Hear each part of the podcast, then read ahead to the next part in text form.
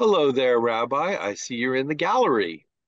I am. I always enjoy art, whether it's in a gallery, whether it's in a studio, whether it's on television. Art is fascinating, don't you think, Joe? I agree. And you and I have had more than several conversations about what is art and what isn't art. Uh, from Degas to um, to Jackson Pollock and everything in between, from ancient art to modern art. Art has always been hand in hand with religion because even though we try to avoid idolatry in the subject in the pursuit of religion, we have statues in churches, we have stained glass and artwork in temples and so on and so forth. Can you can we oh, separate the two? Are we going to become Protestants of some kind that eschew all artwork and adornment? Absolutely not, Joe. Art takes us to a reality that the artist sees. And it's eye opening, and it's supposed to be eye opening. And I think art is very important in our lives, in secular, in, as well as in religion. And we have a lot of religious art. We have centuries of religious art. And it helps us attain God because we're viewing the universe, we're viewing God's creation through the eyes of someone else. I don't have to agree with them. I don't have to like it. However, oh, look, I like that. I never saw that before. Look at the way the artist views creation. Look at the way the artist views different religious figures. And that depiction is theirs. Now, I can decide I don't want to look at it. Okay.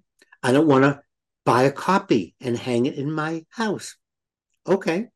I don't ever have to walk into the museum and view it. Okay. It's not my job to decide what other people should view in the museum. And isn't that what a museum is for? A place where we can gather art, where we can gather pictures or photographs or sketches, whatever it might be, and we open it up and people can decide if they want to go and view these things. My job is not to censor or guard it and say, I'm sorry, Michelangelo, I don't agree with his art, therefore all his stuff should be banned.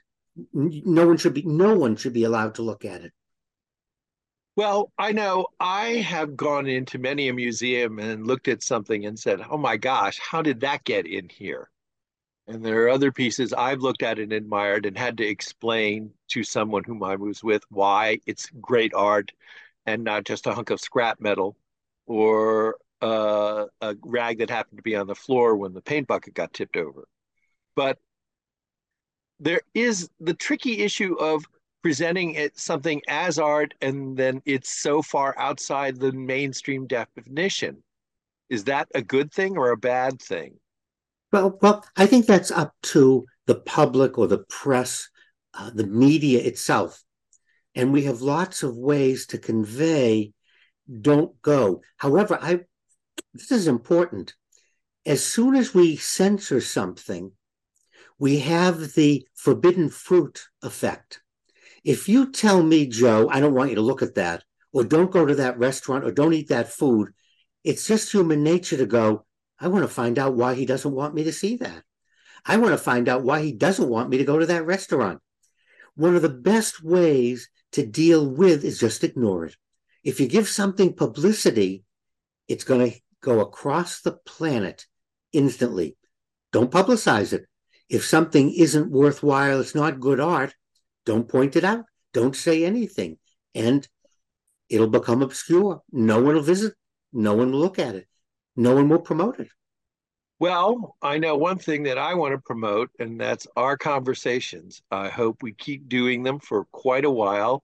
And whether it's art, religion, or what's the best place to get a good corned beef sandwich, I always want to check with you first, Rabbi. Thank you so much.